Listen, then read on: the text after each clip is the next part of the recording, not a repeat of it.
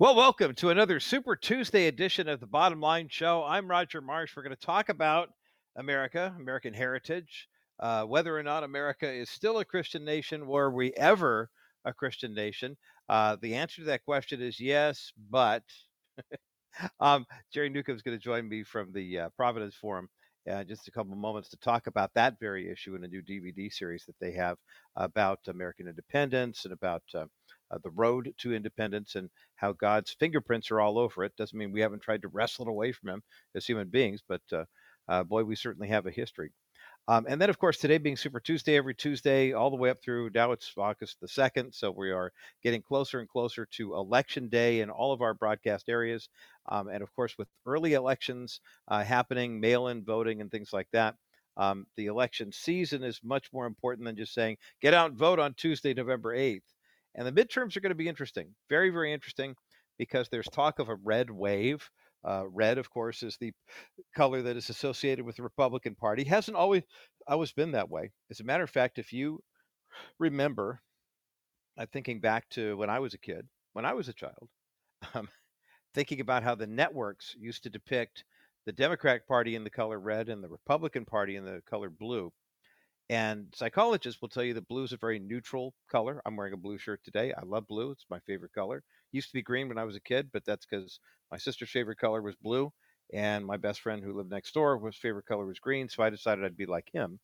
And then I realized, wait a minute, blue is soothing and neutralizing and whenever I have to write anything that might be perceived as bad news to people, like when I was a program director at a radio station, and we used to get tons of people who wanted to audition to be on the station, whenever I sent out my form letter telling them, sorry, we're not hiring, I always signed it in a blue pen. I, everyone joked about Roger's friendly blue pen. Um, but the parties, starting with the 2000 election, all the media got together and they did two things. First of all, CNN had invested something like 35 million bucks, a lot of money at the time, in a kind of a voting predicting mechanism that was super advanced software. It'd probably be super obsolete by now. Uh, that was designed to help them pick the winner of the 2000 presidential election before anybody else. And secondly, all the networks uh, colluded uh, to and conspired to where the Democrat Party would be listed in blue and the Republican Party would be listed in red because red is a more volatile color. Um, remember, uh, First Lady Nancy Reagan, when President Ronald Reagan was president, used to always wear red so she'd stand out. Um, red was basically the media decided to demonize the Republican Party and kind of normalize and neutralize the Democrat Party. And for a lot of people, it worked. I mean, you would be amazed at how many people um, take their cues from the media, and they're all visual cues, very few verbal. Remember, 93% of communication is nonverbal. And so when you are watching television, they really don't care what they're saying, as long as they get some good sound bites out of it. The most important thing is what does it look like they're saying? And what is that little uh, bottom third of the screen? That little banner that's up there, that's what they want you to pay attention to. So you may think you're watching Jake Tapper, Rachel Maddow, or something like that, but that bottom third of the screen is where the whole story is. And then, if they really want to get sophisticated, remember back in the old days of the businesses and the stock market and stuff, the ticker tape used to go along the bottom telling you what was happening. Uh, they call that a crawl in the industry. And the crawl is the story kind of expanded little bits, sidelines, headlines, things like that. And basically, most of the media wants you to believe the Democrats are all good, the Republicans are all bad, et cetera, et cetera. Well, more and more people have been bucking that trend. We've talked about this here in the People's Republic of California, how when it comes to registered voters, the assumption is California is quote unquote a blue state because it always votes Democrat. But if you look at the population centers of the People's Republic. There are 58 counties in California, and about 31 of them lean more heavily Democrat, 27 of them lean more heavily Republican. That doesn't sound like a, an overwhelming domination. Now, when you look at the actual numbers involved, yeah, it's big because all the big counties have Democratic majorities and uh, or Democrat majorities, I should say, and all the smaller ones tend to lean a little more Republican.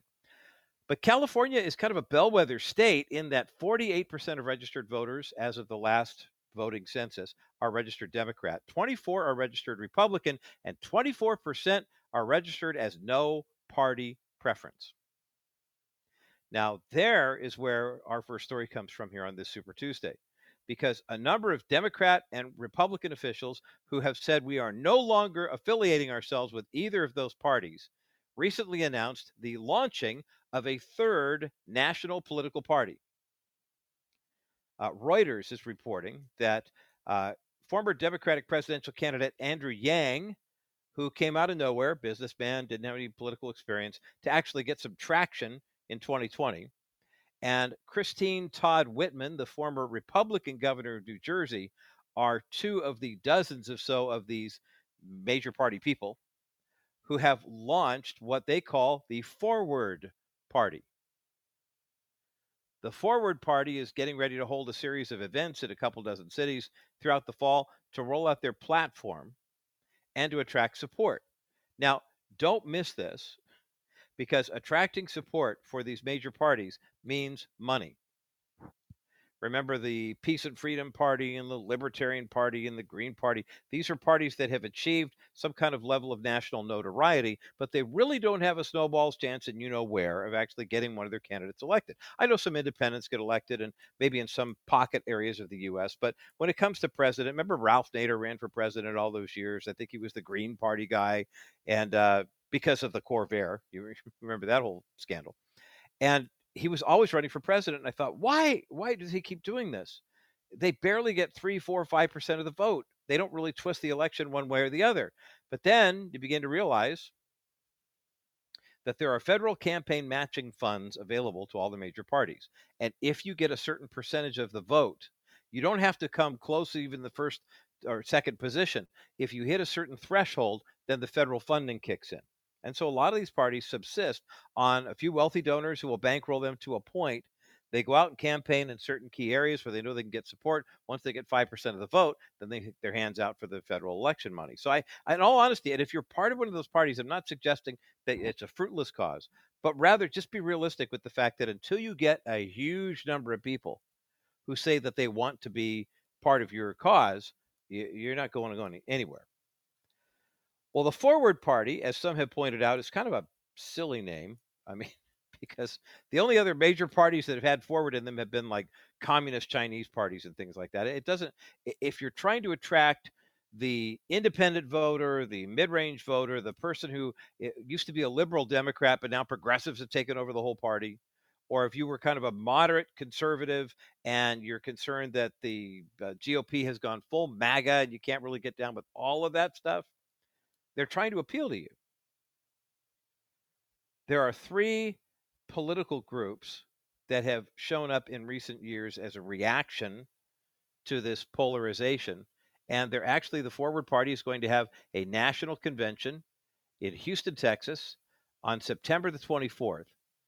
And uh, th- that's going to happen actually uh, next summer on September 24th. The uh, merger involves Renew America, and the Renew American movement that started last year. Uh, several former officials of the uh, Reagan, both Bushes, and Trump uh, administrations. Uh, the Forward Party was founded by Andrew Yang, who left the Democrat Party last year and became an independent, and the Serve America movement, which is a group of people. A former Republican Congressman Dave Jolly started this. Uh, it was Democrats, Republicans, and Independents. Now, there is an American Independent Party, and then there are people who are independent. But to be fair, in the primaries, you vote whatever your party affiliation is. But in the general election that happens every other November, the straw that stirs the drink are the people who are undecided or don't have a party affiliation. So Republicans can yell at Democrats till they're red in the face, and Democrats can yell at Republicans till they're blue in the face. But the decision for who's going to win president, governor, this, that, and the other thing almost always lies in the hands of the independent or no party preference voter. And remember, in California, 24% have no party preference and 2 more percent are part of the fringe party. So more than a quarter of the voters in the largest state in the union are not Republican or Democrat. So does the forward party actually have a chance? Well, looking at the people who are involved in this, I don't see how they have a consensus that are going to bring them what they're looking for. But this one statistic is the one that keeps coming back to me asking the question, are you sure about that? And here's what it is Gallup conducted a poll last year, asking Americans after the 2020 election, after the January 6th debacle, after the impeachments, after all the you know committee hearings that we've seen uh, on national television in prime time, and when you see, I mean, how blatantly now both parties will posture for position. Democrats are were responsible, I believe, for the leak of the Roe versus Wade overturning decision, so that they could start fundraising. That that's energizing their base, and the amount of money that they're raising off of this is should give Republicans cause for concern. Republicans, on the other hand, though, are preparing for a red wave where a lot of Democrats are going to get blown out of the water. Many progressive Democrats are already, you know, men and women who were elected over the last two terms are going to get their seats run over by either other Democrats or more moderate uh, Republicans. But the Gallup poll last year that got everybody's attention was the fact that the number of Americans who believe that the days of only Republican or Democrat are the straw that stirs the drink. 66% of Americans believe that America is ready for a third party. Maybe not the forward party, but they truly believe that America is ready for a third party. How about you? I would love to get your take on this. Drop me a line at thebottomlineshow.com. That's T H E, bottomlineshow.com. I'd love to get your opinion on whether or not you think it's time for America to have a third party uh, that can actually compete with what's happening here. On the other side of this break, um, I've invited Jerry Newcombe to join me. Jerry is the uh, executive director of the Providence Forum. And there's a new video series. They have the Foundation of American Liberty video series uh, that includes uh, a look at the uh, America's Christian roots and what they call the road to independence. And what's interesting about this is uh, you could take a look at this from a couple different angles and say, in our DNA, it should be there. God's hand of providence has always been there. But like I said at the outset, oftentimes God's hand of providence has our fingerprints all over it and our scratch marks and our claw marks. We're saying, no, no, God, we don't want your providence. We want to do it our way. Uh, Jerry has some powerful things to say about this, and this series will kind of help reframe the argument about America's Christian heritage. Jerry Newcombe with the Providence Forum joining me next as the bottom line continues. You know, we just finished Independence Day month uh, here in the United States. And of course, one of the things we talk about during the month of July is something we probably should be talking about more all throughout the rest of the year. And that's um, American liberty, American values, and uh, American independence. And today, here on the bottom line, I'm joined by Dr. Jerry Newcombe, who's the uh, a writer, uh, director, and the executive producer of a brand new series. He's the uh, executive director of Providence Forum. Uh, he's the also it, the man behind the brand new uh, television series uh, called The Road to Independence, which has just been released on DVD. And we've got a link for it up at thebottomlineshow.com. Jerry Newcombe, welcome back to the Bottom Line Show. It's good to see you. Thank you, Roger. Great to be with you. And I say good to see you for those of us who are watching on My Hope now, because we're actually, this is our first Zoom experience uh, after all these years of phone conversations. And yeah. I think it's uh, wonderful to, to, to, see you, though. Jerry wins the battle of the books in his office. That's for sure. hey, Ask Jerry, me if you, I've read all those books. Yeah, that's, that's true. Uh, well, that's for another conversation. Well, uh, I've read tw- some of them twice. Oh my goodness! Wow. Well, that's that's even more impressive. Uh, Jerry, let's talk about American history because there's been a lot of conversation about you know Christian nationalism and the religious founding of our nation, and there's a lot of confusion and a lot of concern. Um, let, us talk about the American independence movement. You know, of course, we just celebrated our 246th anniversary as a nation. Uh, talk about the religious element that drove that. Some people don't fully understand what that means. Well, you mentioned all the books behind me. The see those that blue set right there. Hopefully, I'm, you can see mm-hmm. it right there. Yeah. Okay, those are the the Annals of America. And my good friend Bill Federer first told me about the Annals of America. And yes. it's a set of encyclopedias from the Encyclopedia Britannica Company, 1976, and it's about 20 different volumes. And they're basically the important documents in American history. And volumes one, two, and three deal with the settling era and the founding era of America, including the time that the founding fathers came together and so forth. And all the major, major documents in American history are in those volumes, plus a little bit of a preface for each particular one. So, including the Mayflower Compact and the Declaration of Independence and the Constitution and so forth. But Christianity played a very significant role. You could see it in the Annals of America. You could see it online in the Avalon Project of Yale University, where they have all the key American documents online and available. Plus, not only America, but they go way back in, in Western civilization. So hundreds of years, you know, Magna Carta and so forth. And bottom line is the Christian faith played a very critical role, especially in the founding of America in this way that uh, and and this is just one aspect in the 1700s now when you deal with the 1600s you have even a lot more evidence as well mm-hmm. but here we go the great awakening was a very important move to help unify and get the, the 13 separate colonies disparate colonies if they ever needed something from england they would have to have some representative go back and forth from their colony to England and so forth. But the colonies were really not in communication with each other. And two developments in the mid 1700s changed that.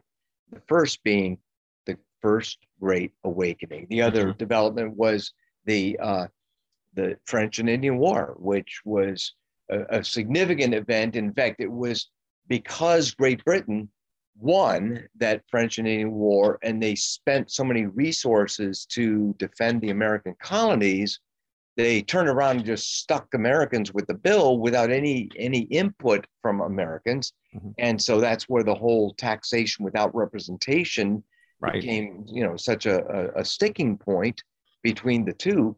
But but the that Great Awakening was such an incredible movement uh, that that unified so many Americans and got them talking with each other. And also, it helped.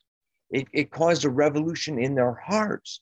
John Adams said that the the revolution was really in the hearts and minds of the people a generation or so before the whole push for independence and and it was that that great awakening that made such a difference the first man who possibly went into all the different colonies in, in you know British North America, in other words, the 13 colonies, was uh, George Whitefield, the great mm. Calvinist preacher yes. from England who came over and over and over. And he managed to, by the God's grace, because it's only by God's grace that anybody gets converted, but he managed to convert lots and lots of people as he preached the gospel and he worked towards uh, unity, uh, you know, among them. You know, for example, one of his messages, and we bring it out in the in the uh, the road to independence and so forth. One of his messages was, uh, "Father Abraham, whom do you have in heaven? Do you have any Presbyterians there? Nope. Do you have any Anglicans there? Nope. Do you have any Methodists there? Nope. Nope. Nope. We don't know those names up here. We only have Christians up here. You know, and mm, so you know. Yeah. Anyway, the this uh, this move of the Spirit of God really helped push things forward. And then a second thing that's really important, the the ministers preached what the Bible says about all of life, especially in New England.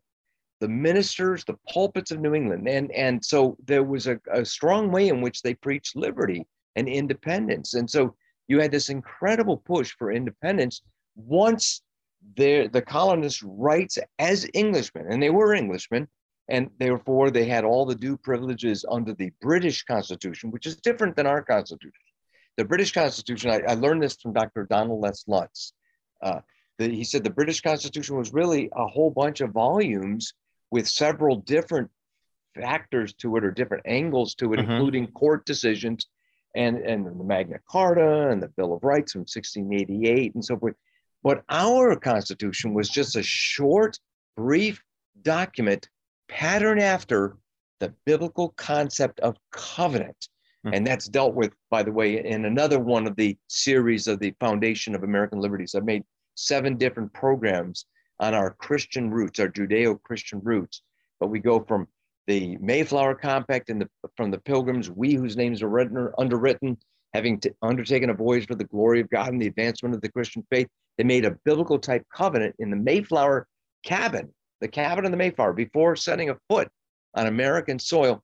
And that ultimately led the way to we the people. Mm. and uh, but the the ministers preached liberty. And then when the rights of the english of the englishmen who were colonists in america kept getting infringed over and over and over they reached a point where some of the ministers were actually saying that the king for does all intents and purposes unking himself mm. when he keeps violating these laws. And he's violating what the apostle, the inspired apostle, talking about Paul, the apostle Paul in Romans 13, what he has laid down for us here in Romans 13. So they basically came to the point where some of them were saying, along the lines of the Calvinists, the French Huguenots, that disobedience against tyrants is obedience toward God. Mm. And so there was a sense in which there was a push for that. And there were a lot of ministers that actually assisted at the time when, when the, the British were invading and so forth. It was a, the, a lot of the ministers that were helping to, uh, you know, further independence. For example, the shot heard around the world, which is the attack from the British that actually sparked the whole war. Right. April 19th, 1775. But what happened in that, that shot heard around the world? For example, the first stop was in Lexington as they were on their way to Concord. And in Lexington, the it was basically the members, the male members of the Jonas Clark. He was the minister at the Church of Lexington he had prepared his men, the male members, which became the Minutemen, uh, for that very hour. And he said, "Don't shoot on them. Don't don't fire on them, but hold your arms and just stand there and stand your ground." Mm-hmm. And they said, "Don't fire unless you're fired upon." Right. And so forth. So it, there was a, a very strong way in which ministers preached liberty, and in fact, they were derisively called the Black Robed Regiment there was no regiment composed of preachers, but they were so called that because they were so uh, helpful yeah. to the, the push for independence. Wow, that's a, the fascinating testimony from Dr. Jerry Newcombe today here on the bottom line, the executive director of Providence Forum and the uh, mastermind behind this brand new video series called The Road to Independence, uh, which, if you are watching and have been watching uh, Truths to Transform, the ministry of Dr. D. James Kennedy, uh, this was their broadcast feature all throughout the month of July. We've got a link for the trailer up at the thebottomlineshow.com. More of this exciting and informative conversation in just a moment as the bottom line continues. By investing in the Wilson Financial Services 4D or four dimensional account, your investment is guaranteed against loss. It provides long term care benefits, permanent income benefits, and inflation benefits all at the same time. You know, I had a client come in this morning, and the first thing he asked me was, Tell me about 4D money.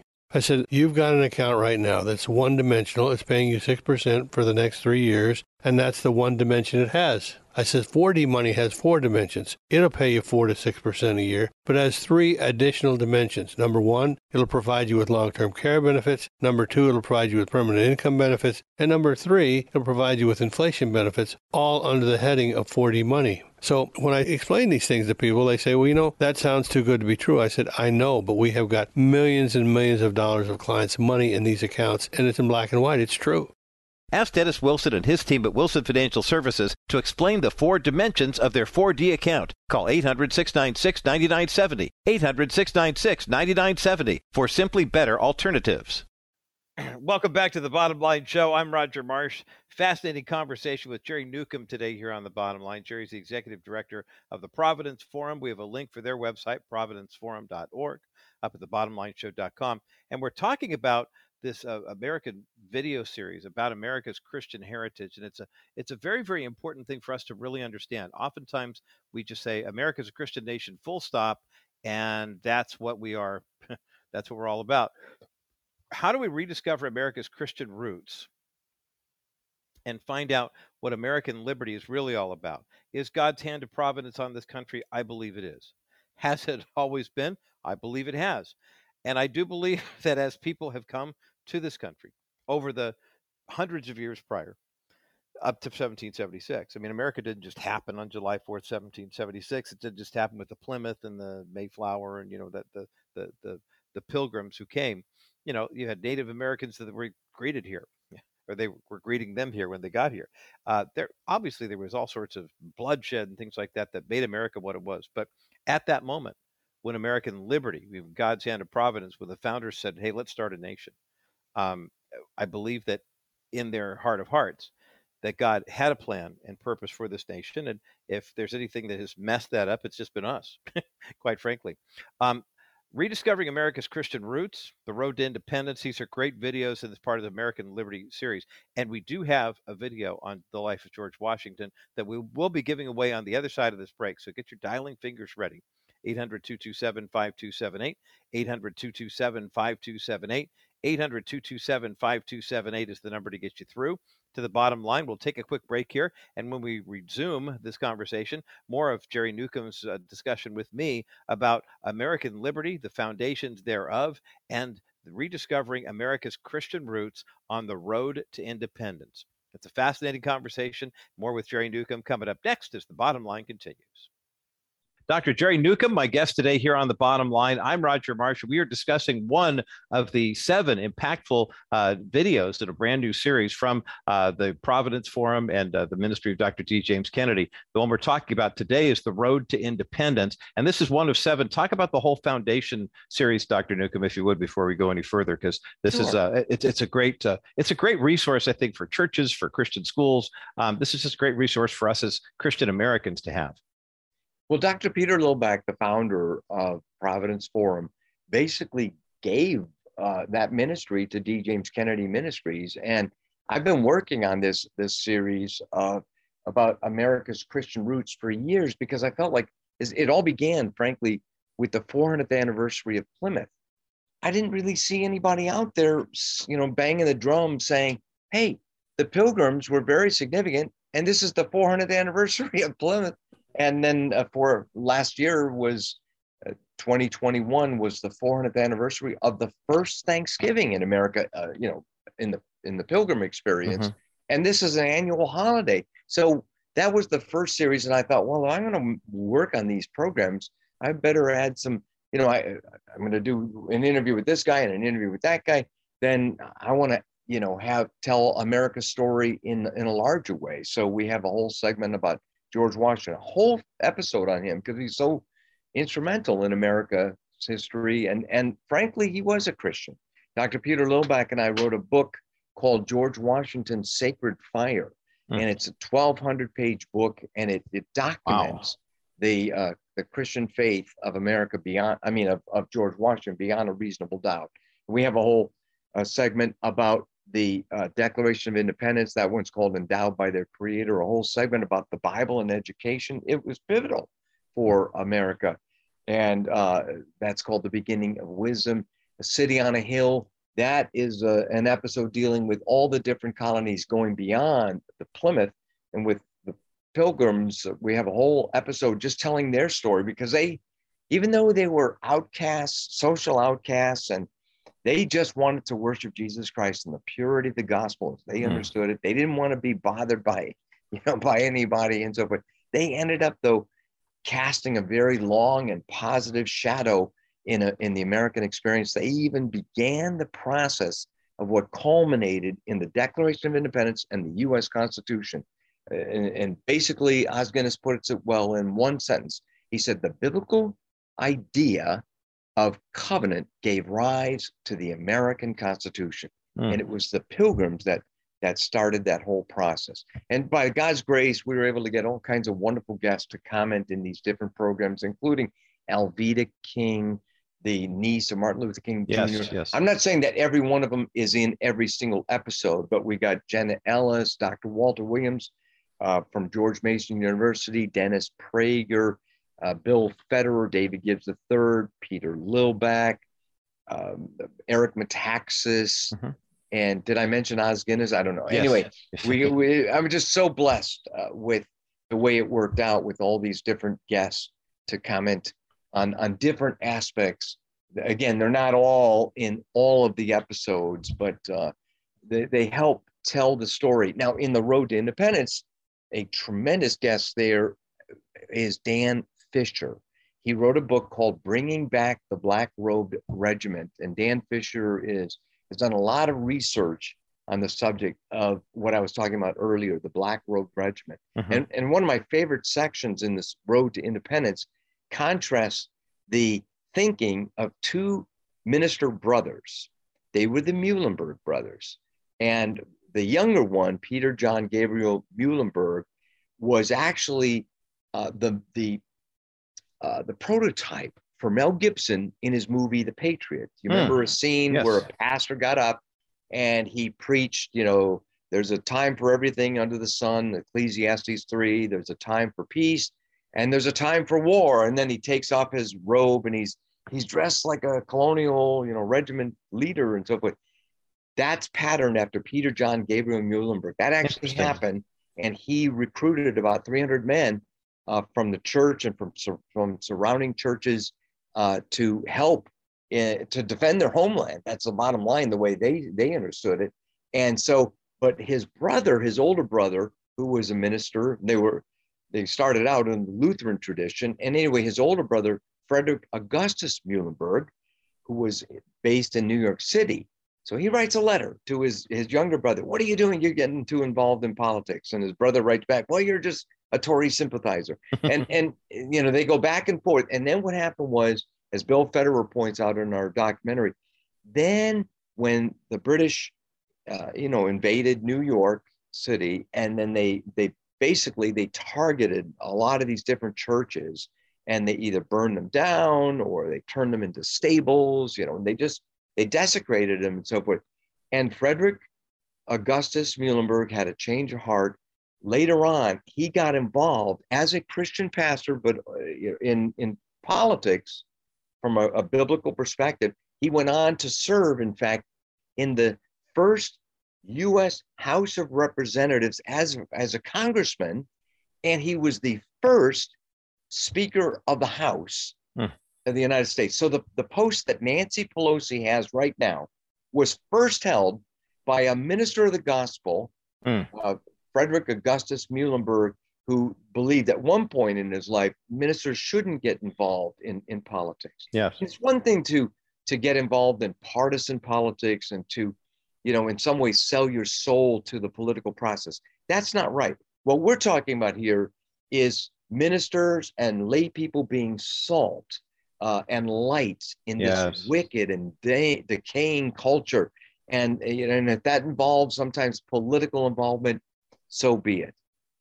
You know that's a, such an encouraging word of counsel from dr jerry newcombe today here on the bottom line the executive director of providence forum talking about this brand new dvd uh, the road to independence that i we've got a link for it up at the bottomlineshow.com uh, it was so encouraging to hear you talk about the the, the pastoral component of this and God's providential component as well. Because at the end of the day, we know that America, you know, warts and all, is still the great, I believe, the greatest nation to ever exist uh, in, in, in our lifetimes and beyond that.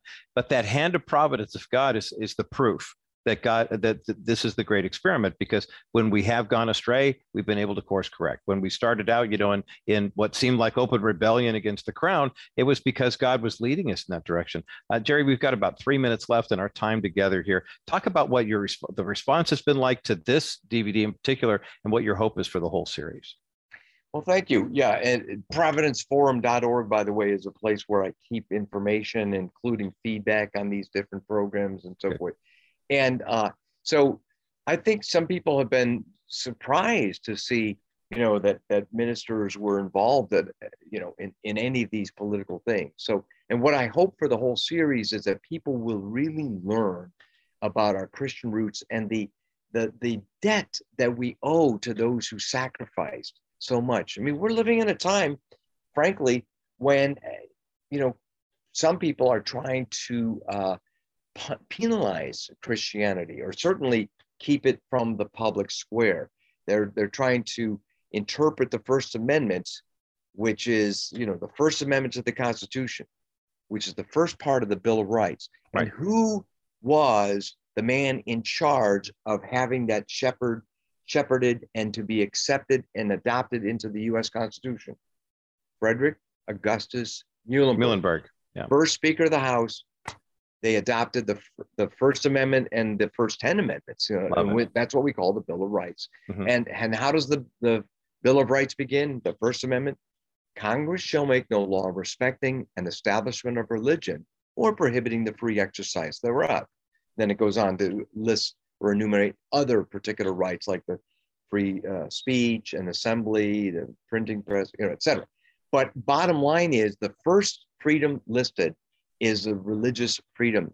Uh, Amen. And and but here's what's happened is in in the last 20 30 40 years in some of the courts jurisprudence uh, not not most recently but you know 20 30 40 years ago they got it wrong and and they they basically said this establishment clause means that you know you can't allow any I'm paraphrasing, any sneaky vestige of religion out in the public square here or mm-hmm. there because the founding fathers wouldn't have had that.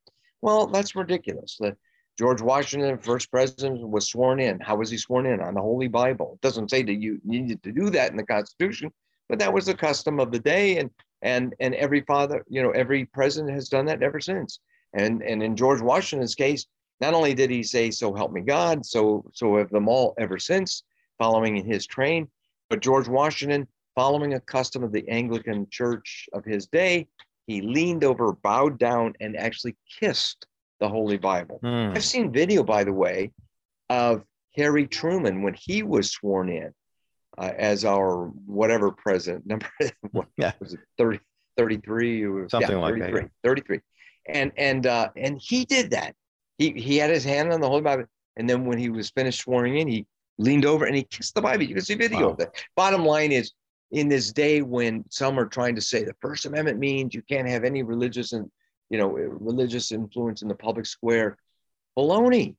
The, fo- the founding fathers didn't believe that. Certainly not the settlers of America. America was begun largely by Christians for religious liberty, mm-hmm. which they then extended to others, and now our religious freedom is being denied us. That's just un-American. Yeah, it really is, especially when you look at the research that you've done and that you present in this brand new uh, video series. Dr. Jerry uh, Newcombe has been our guest today here on the Bottom Line. The Road to Independence is the name of this installment of the foundational series from of the Providence Forum. We've got links for all the trailers and all the information you want for Providence Forum and beyond up at the thebottomlineshow.com. Dr. Jerry Newcombe, always a pleasure. Thanks so much for being with us today on the Bottom Line. Thank Show. you, Roger. I've enjoyed it. Likewise, indeed. And for those of you who just caught the tail end of that, or if you were listening to this and you want to see the conversation that Jerry and I just had, uh, at the end of the program today, uh, Tamara and I will be uh, putting the Zoom up at myhopenow.com. So if you want to check that out, uh, myhopenow.com, there's a big uh, picture of me. Just go ahead and click on the bottom line show stuff. You'll find all that content. It'll be making its way to uh, that site uh, soon and very soon. Uh, this uh, American Liberty series is so really helpful. And uh, earlier in our conversation, Jerry mentioned the George Washington DVD is so very, very powerful. And uh, it's a very popular one, too. We have two copies of this to give away right now. And Teresa's standing by taking your calls 800 227 5278. 800 227 5278. 800 227 5278 is the number to get you through to the bottom line here on this Super Tuesday. Why not get a copy of the video uh, talking about George Washington and the role that he played in America's spiritual Christian heritage. Uh, 800 227 5278. 800 227 5278. 800 227 5278 is the number to get you through to the bottom line. Here at K Bright, we are proud to recommend Stephanie and Jim Cover of Cover Law because they take such good care of their clients. I was coming home. It was like two days before Christmas, and I was sitting at the bottom of a hill, and somebody just came smashing into me. Like they didn't even break or anything. They were coming down a steep hill. The people that hit me had no insurance, no license, no proof of anything. I had a lot going on in my life at the at the time. I was busy at work. I was doing a lot of overtime. My husband came down with cancer. That was really a hard point in my life for my husband and I she was by my side trying to help me through the accident and giving me personal support and telling me to keep the faith and I was all ready like to, you know, throw in the towel and she she just kept me going. They're just hardworking people. They know their stuff. They're very educated. They make you feel comfortable. They stick with you all the way. I used them as attorneys. Now they're friends. And once in a while I tease them. Do I need to get in trouble so I could retain you guys? I'd do anything to help those guys. I highly recommend them. I mean, I haven't had need for an attorney before, and I fell into the right hands. In the event of an accident, call Cover Law right away. 877 214 4935. That's 877 214 4935. My thanks again to Dr. Jerry Newcombe, the executive director of the Providence Forum. ProvidenceForum.org is where you find information about uh, everything we were just talking about during the past half hour here on the Bottom Line Show. And for those who listen live on KCBC every Monday through Friday from 3:30 to 4 o'clock Pacific time, I encourage you to go to thebottomlineshow.com or rogermarsh.com, and you can hear the podcast version of uh, our program. Once the audio is done for and the program's done for the day, Tamara dutifully posts it to the bottomlineshow.com, which is linked at my website, rogermarsh.com, and I encourage you to check out that information. Um, 800 227 5278 is the number to get you through to the bottom line. We have not one, but two. I feel like a 60s game show host. Not one, but two of these George Washington DVDs. They're part of the American Liberty series uh, produced by Providence Forum, and they're outstanding. The uh, The Road to Independence is one of them, and it talks about America's Christian heritage. And I, you know, one of the things that uh, we've seen more and more in the culture here in the states, which I think is really healthy, is people asking the question, well, what about our background? What about our American history? Why is it that so many people have such a skewed view of American history and don't really want to know the whole thing? Well, I don't know that it's people don't want to know all of American history. I think it's people don't really fully understand how broad the scope is of everything that went into shaping this nation. And oftentimes, the tendency for us as human beings is well, let's remember. Uh, we talked about this with uh, uh, Dr. Uh, Sheehan last week, the MIT scholar, Dr. Thomas Sheehan. Remember his concept, every when, you know, talking about God and science and kind of marrying the two, faith and, and the scientific community. He said, you got to remember, in God's economy, God is omniscient, omnipresent, omnipotent. So God is literally everywhere, but every when. We live in time. We are the ones with alarm clocks. We're the ones who look at stopwatches and countdown points, and we measure everything by time. The Bottom Line Show airs from 3 to 4:30 p.m. Pacific time zone Monday through Friday. There are 24 time zones in the culture. And by the way, there's a spot at the South Pole I just read over the weekend where all the time zones converge. You can literally be in the past, present, and future all at the same time. I guess if you can stand the temperature. And my childlike heart says, and if you don't mind being upside down because you're in the South Pole. But the idea of the, the, the space and time continuum, I really it, it becomes more a matter of looking at the American story from all of history as opposed to looking for the American story from when we believe it began. I mean, you ask most people about America's history, and what's the first thing they do? July 4th, 1776. Then you ask other people, well, what about, was it November 1620, the Pilgrims? Or what about 1492, Christopher Columbus? Or what about the Spanish invasions of you know different parts of North. But what about the French in Canada and, uh, and also in Louisiana? Remember, I mean, the first 30 years the U.S. was the U.S. There was the Louisiana purchase of that territory that was all owned by the French. I mean, th- there's there's such a varied history in the United States, and so to pick a particular starting point, you might say, well, now wait a minute. I mean, we started on January, July 4th, 1776. So that's the beginning of American history. Well, what happened in North America and South America up until that point? When I maintain that America is a Christian nation and God's hand of providence has always been on it, that doesn't necessarily mean that everything went right. I said this in the outset and I'll say it again. Mankind has a will. There's sin in the world. And I'm not saying sin's going to overcome God because obviously it doesn't and it didn't. Jesus Christ overcame sin and death and hell on the cross. God will never be defeated by sin. But when people who are God's children are interacting with people who are not God's children, chaos can potentially ensue. And what we're seeing in the culture right now, I believe, is a great reckoning. It's a great awakening. I think it's wonderful. God is in the process of redeeming all of his creation to himself. And as he's redeeming, what he's doing, quite frankly, is he's pulling out some of the weeds. He's shaking loose some of the wrong and bad thinking and bad theology that has plagued our nation and other nations like it for millennia, for generations. And now we're beginning to look at the actual truth. So we look at a nation like the U.S. and we don't just say, okay, uh, everything start. Okay, it didn't start on July 4th. It started on July 2nd.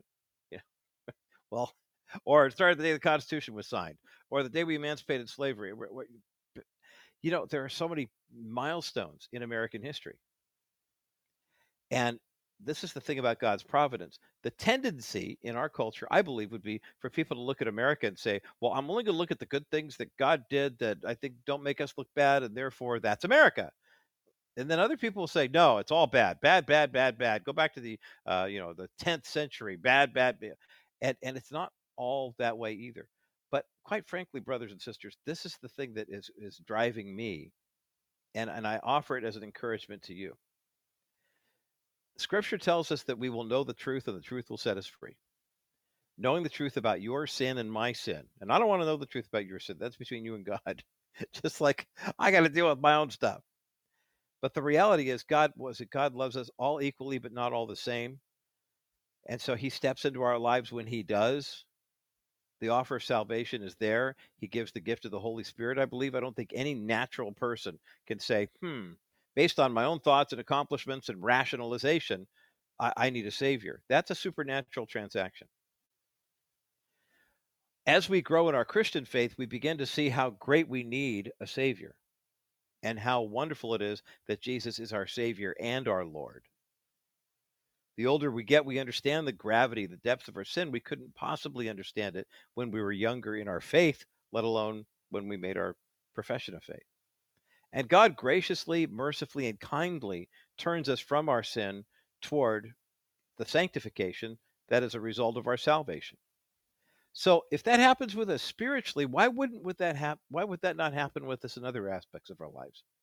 Why would we not be able to take a look then at the history of a nation or the history of a government or a relationship with a person. I, I, have to admit, over the past decade, I'm amazed at the number of people that I used to consider friends who either I've fallen away from them or they've fallen away from me for this very reason. Because we get, begin to see each other for who we really are. And ironically, it's people outside the church who are like, hey, I want to get to know you more. And people who I knew in the church are kind of like, I'm not so sure about you. And I'll look back and say, I'm not so sure about you either. Isn't that wild? So we can learn from the example of George Washington. We can learn from this film series, like uh, the uh, Providence Forum puts together, but we could do so with the full knowledge that ultimately we want God, we want His kingdom to rule and reign, we want heaven. America is our best shot at getting heaven on earth right now, but it still needs a lot of work. And so we can understand the good parts of our history, but let's not back away from the parts that aren't so good.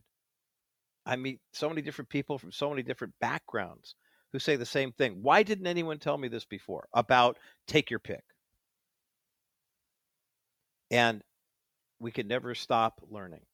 So may we as Christians continue to seek truth, which will lead us to seek justice. God's truth, God's justice, not what the world wants us to see. The world's going to keep showing us just those little tiny pieces that reinforce what they want us to know. Fear sells. So the more afraid they can keep us, the better. But God says, look, perfect love casts out fear. And that's why, as more and more Christians are having this type of awakening, I believe that's part of God's providence too. It may be the most important part for us right now. Still taking your calls at 800 227 5278. 800 227 5278. We have two of these George Washington videos that are part of the American Liberty series from the Providence Forum. Uh, outstanding done. And when you look at the those who participate in this whole series, looks like a who's who of the bottom line show guest list. Eric Metaxas, uh, Jenna Ellis. Uh, the, the list goes on and of course Dr. Jerry Newcombe, who's a regular contributor to the Bottom Line Show. I've got two of these George Washington DVDs to give away 800 227 5278. 800 227 5278. 800 227 5278, the number to get you through to the bottom line. Welcome back to the Bottom Line Show. I'm Roger Marsh. 800 227 5278, the number to get you through. Got a couple more minutes here in our drawing for a couple of DVDs uh, from the uh, the Providence Forum their American uh, Liberty series. Uh, the Road to Independence is one of them. We've got the one featuring the uh, Christian testimony of George Washington that we're giving away right now. We've got two of those to give away as well. So you've got twice the opportunity to win. Uh, 800 227 5278. 800 227 5278. 800 227 5278, the number to get you through to the bottom line. Hey, did you see this story? Uh, it was reported last week. Our friend Billy Hallowell, a regular contributor to the Bottom Line Show, who writes for FaithWire, uh, was reporting about a video. You might have seen this. A pastor in New York City who apparently uh, got on the wrong side of somebody because there was a uh, an event that happened uh, a couple months prior where he uh, attempted to turn in someone who was robbing somebody else or whatever. We'll get to that in just a moment. Um, Bishop Lamar Whitehead is the pastor of the Leaders of Tomorrow International Ministries uh, Church in Brooklyn, New York. They were live streaming their service when, in the middle of the actual service, as Bishop Whitehead was up getting ready to preach the sermon, some armed robbers came into the worship center. They forced the pastor to the ground, hands behind his head, the whole bit. They found him and his wife and robbed them right there on the live stream. They just robbed him, took their stuff, jewelry, money, whatever they had. Interestingly enough, uh, one commenter pointed out uh, if you look at the video, the associate pastor, it appears, is also sitting up in the pulpit area, and he, they don't want him. They want Bishop Whitehead. So he's robbed, and afterwards he goes on Instagram and confirms what in fact had happened.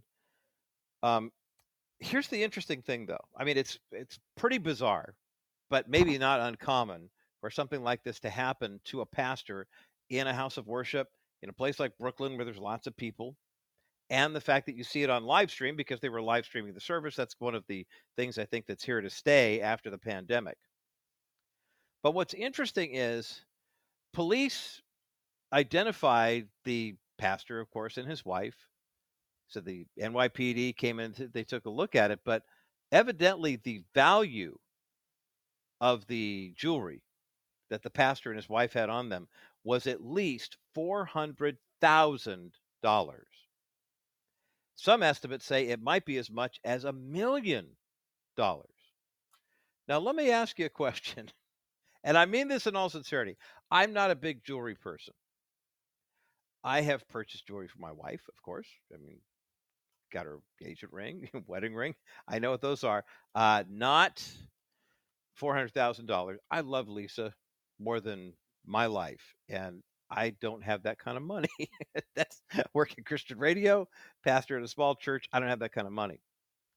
What do you think, though, about a pastor and his wife coming to church on a Sunday morning with $400,000 worth of jewelry on between the two of them?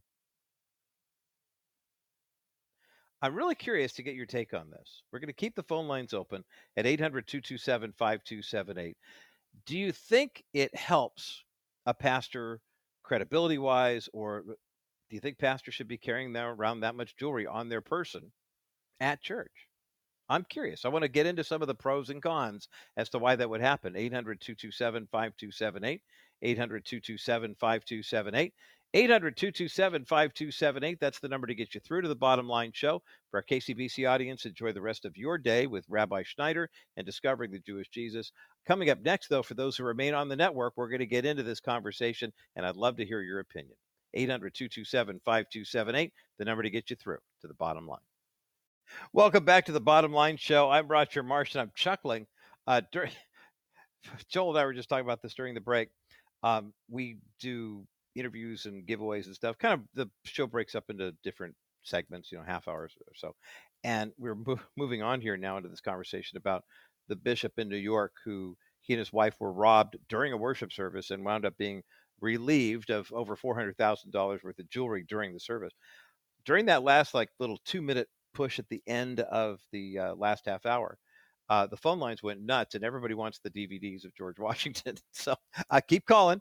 Teresa will take your calls 800 227 5278. We have two of them to give away and uh, we'll take, keep taking calls for those who want them until we get enough, and then we'll we got a big prize bowl, and we just reach in there and pull them. Uh, by the way, if you were calling to win something or anything, everyone Wednesday is tomorrow. Every Wednesday is everyone Wednesday.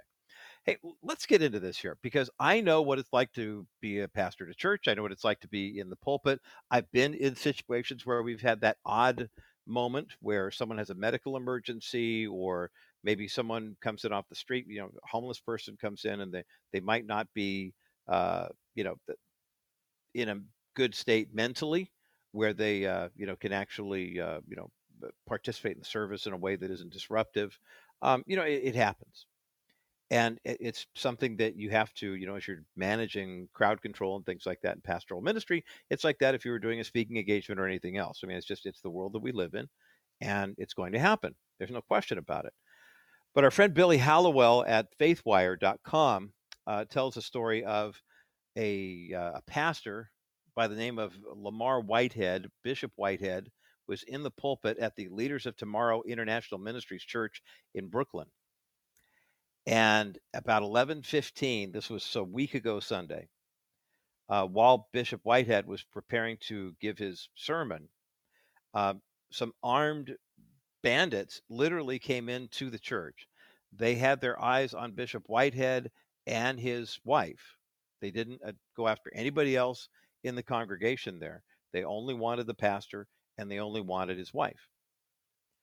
And basically, what they they they robbed them of everything that they had on them in terms of their material possessions. I mean, they left their clothes and stuff like that.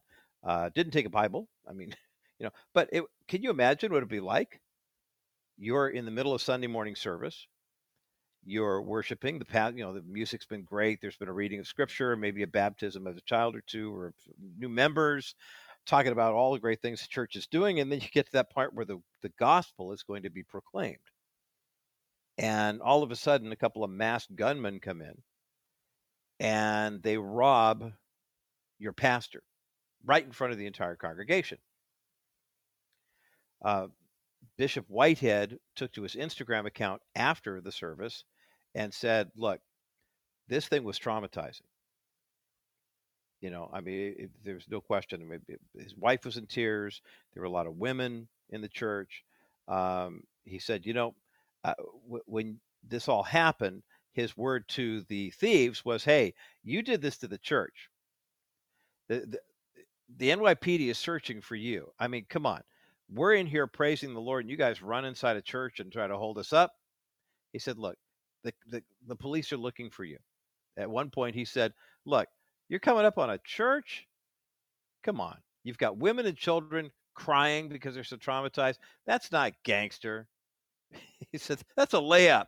Oh, yeah, I robbed a church. You don't get any points for that, any street credibility.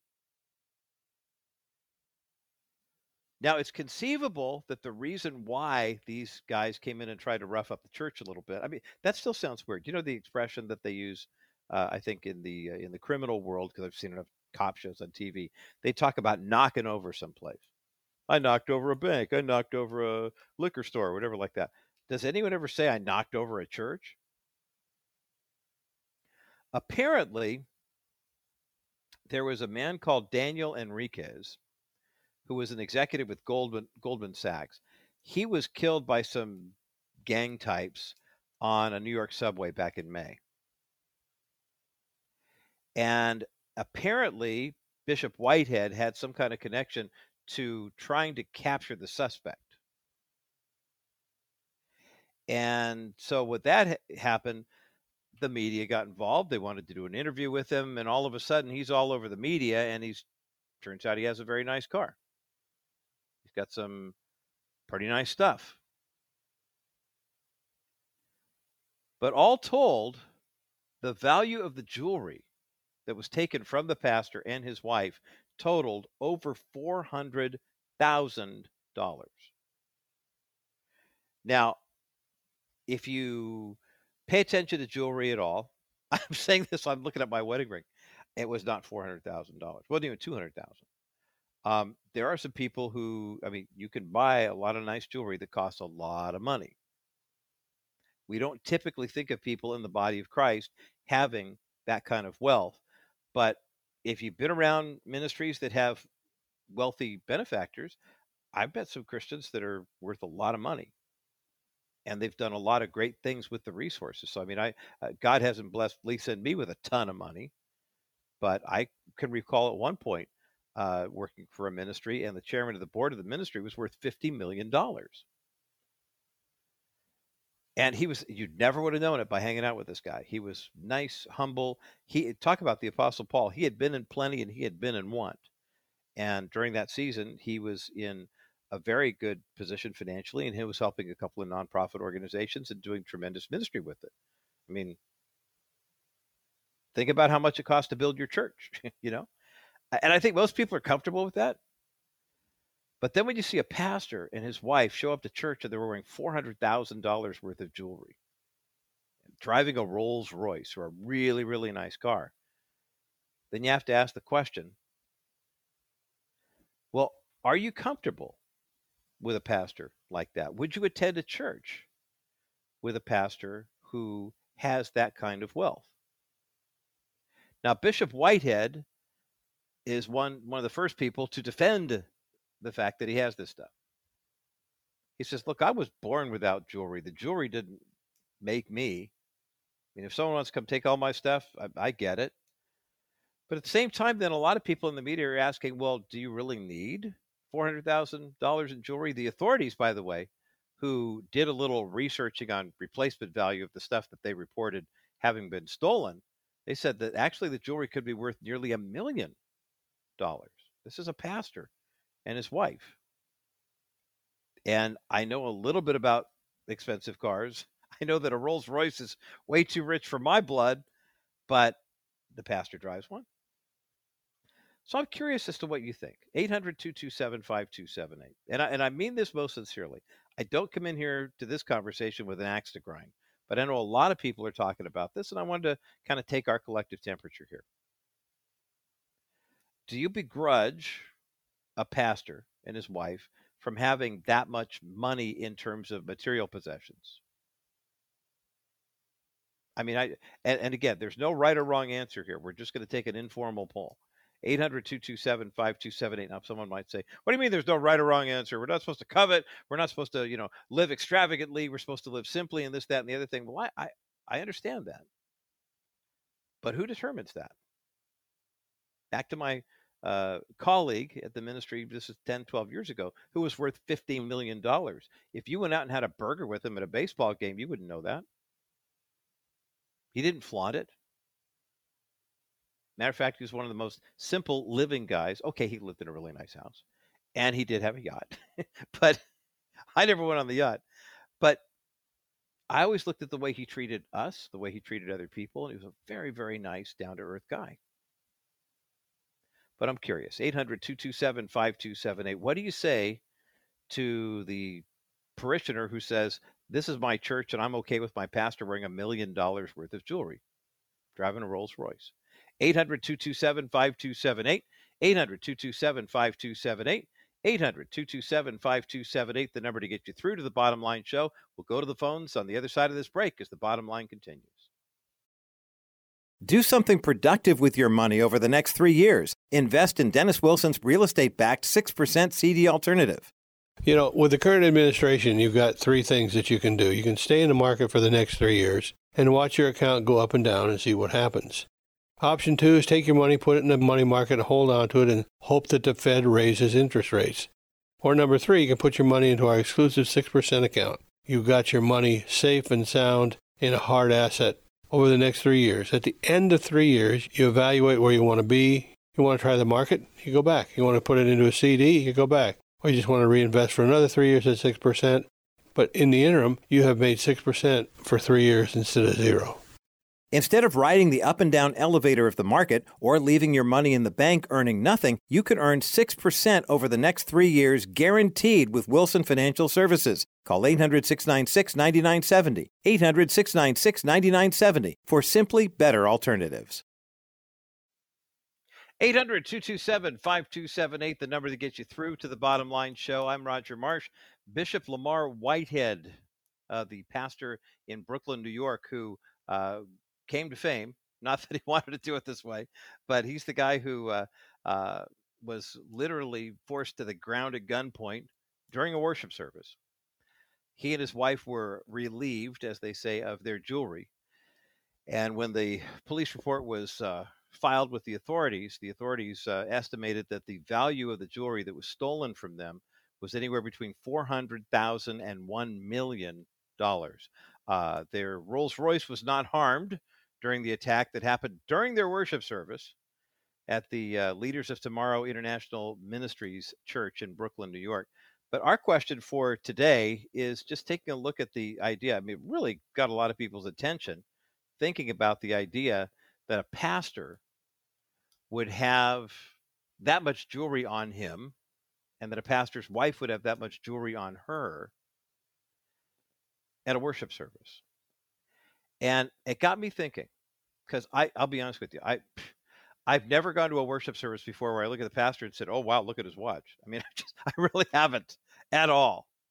Not during the service. I mean, I, I, it's inconceivable to me that something like this would happen, but it looks like it was a uh, retaliatory strike by um, a couple of local gangsters who were mad at the fact that the bishop did, in fact, have testimony he believed that could help lead to the case of a, a Goldman Sachs executive who was attacked on a local subway.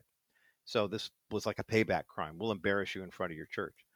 But talk about an embarrassment of riches. So it just got me thinking, what do you think about a pastor having that much jewelry on him and his wife having that much jewelry on her in a worship service? 800 227 5278. Let's go to the phones now. Virginia in Long Beach. Virginia, welcome to the bottom line. Yes, hi. Hi, Virginia. How are you? I'm fine, and you? I'm doing well, thank you. What do you think about this pastor mm-hmm. situation? It's terrible that they were robbed in the middle of church, but the fact that they had so much jewelry, uh, on, valuable jewelry on them, how do you feel about that? I feel, to me, it's okay. Mm-hmm. I have no problem with it, you know, because I want my pastor. I'm not saying that's the best, you know, having a bunch of expensive jewelry on you, but I want my pastor to always, uh, how could I say it? You know, I think you know it's a blessing. You know, he didn't he didn't steal it or nothing, so I figure it's a blessing that he has that and he can live like that. Because nowadays we have mega churches, so you know if they got a mega church, you know you know what their income probably is. Yeah. So it's no it's no problem with me, and I try my best to give into the ministry that I am a, a part of, mm-hmm. and I always try to make sure um, if I if I uh, think I need to give more than I'm re- uh, required by the Bible, which I can't say that I'm uh, giving more than God will have me to give. But I, I, I like my pastor and his wife to live good, and I, I don't pray that they will get harmed for having this, you know, the jury on them. Mm-hmm. But uh, it's okay when we see others that I don't, I'm not gonna say I, I know for sure who's in the church and who's out of the church have a lot of jury and stuff on them. It's okay for us when we see them with this stuff on. So I, I figure it's okay. Yeah. It's okay because we have men in the Bible that had a lot of wealth and had a lot of jewelry and had, a, you know, so it's yeah. okay with me. Well, you know, it's it's interesting you mentioned that, Virginia, and I'm glad you bring up this point because before we start trying to count their money, you know, and seeing what they've got, uh, take a look at the recent survey that said about 90% of people who are in full time ministry right now, especially uh, pulpit ministry, are stressed about money. They're concerned about it. And you know, it's one of those things where I, I realized that if you look in scripture, take the apostle Paul's example, for example, where he says, Hey, look, you know, I didn't want to be a burden to you. I should be paid for what I'm doing, but I'm going to go make tents because I don't want you guys to hassle it. I think there's kind of an agreement that happens between the congregation and their pastor as to how much this person is earning and how much you know this the the, the family quote unquote needs you look at the area around you and say, here's what you do. Now, one thing that the pastor said in this case was when people asked him why you have this stuff, he said, look, I work hard for this. But he did not indicate whether or not he had other sources of income. And I think that's key. Uh, you might find that there, I, I know of one pastor who's actually been on this program many times before. And I won't mention his name because he would be embarrassed by this. But uh, when he started his pastoral ministry at a church in the Southwest, he started writing books and the books became wildly popular and he started selling literally hundreds of thousands of copies of hardback books where he made a very substantial royalty to the point where he actually went to his elder board and said look i'm doing great selling books so you don't need to pay me anything and they said oh no we do and they got into a little bit of an argument about it because eh, he said look i don't I, I, don't need to be paid as the pastor. I will gladly be your pastor volunteer because right now, anyway, every time I write a book, it sells 400,000 copies and I make a dollar a copy. You know, so I'm, I'm doing fine.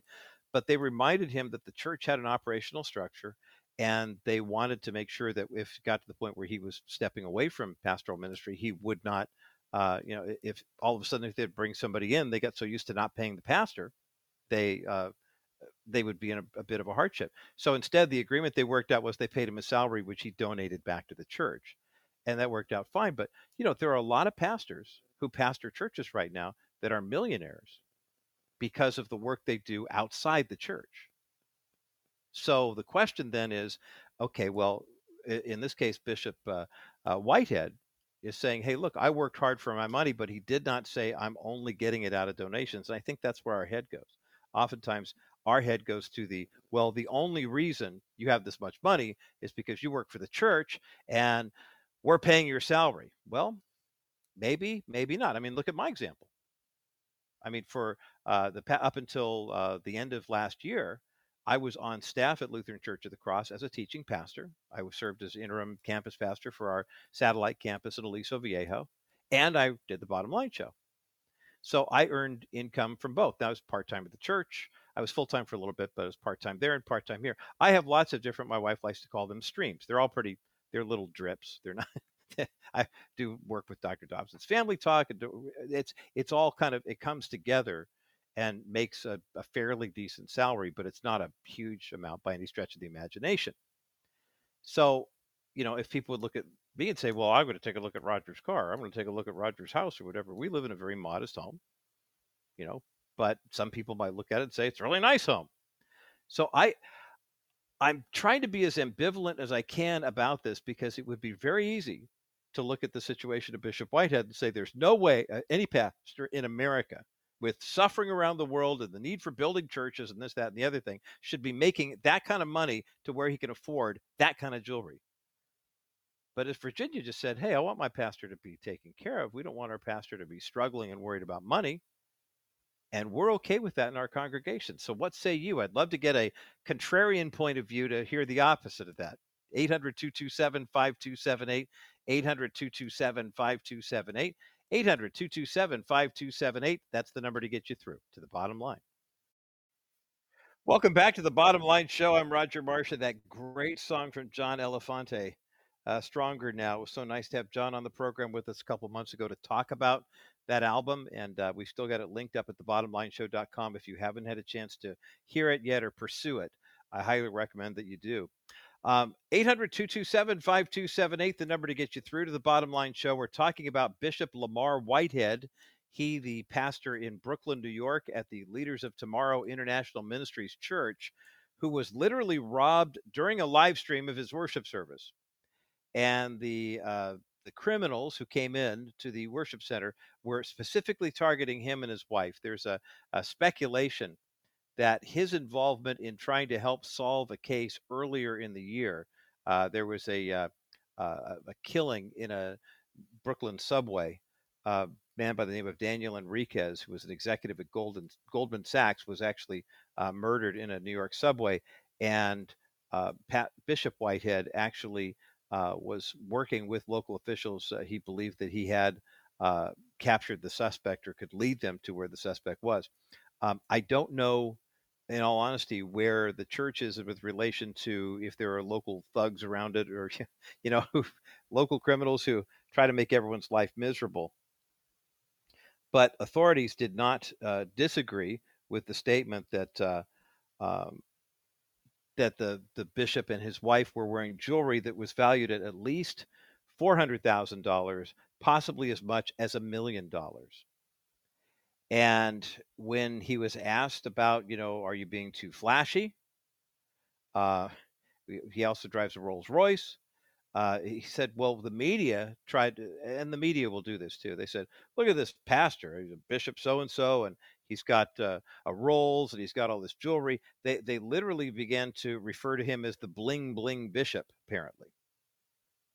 Um, but in all honesty, he said after this attack, I'm not worried about how much money I do or don't have. I, I think, quite frankly, every pastor needs to be able to get a permit for a pistol and carry a weapon if need be. You know, and, and it's hard for our American brains to get our arms around that. But take a consideration, take a look at what is happening in Christianity all around the world and the great lengths that people have to go to to worship God. Take areas like Afghanistan.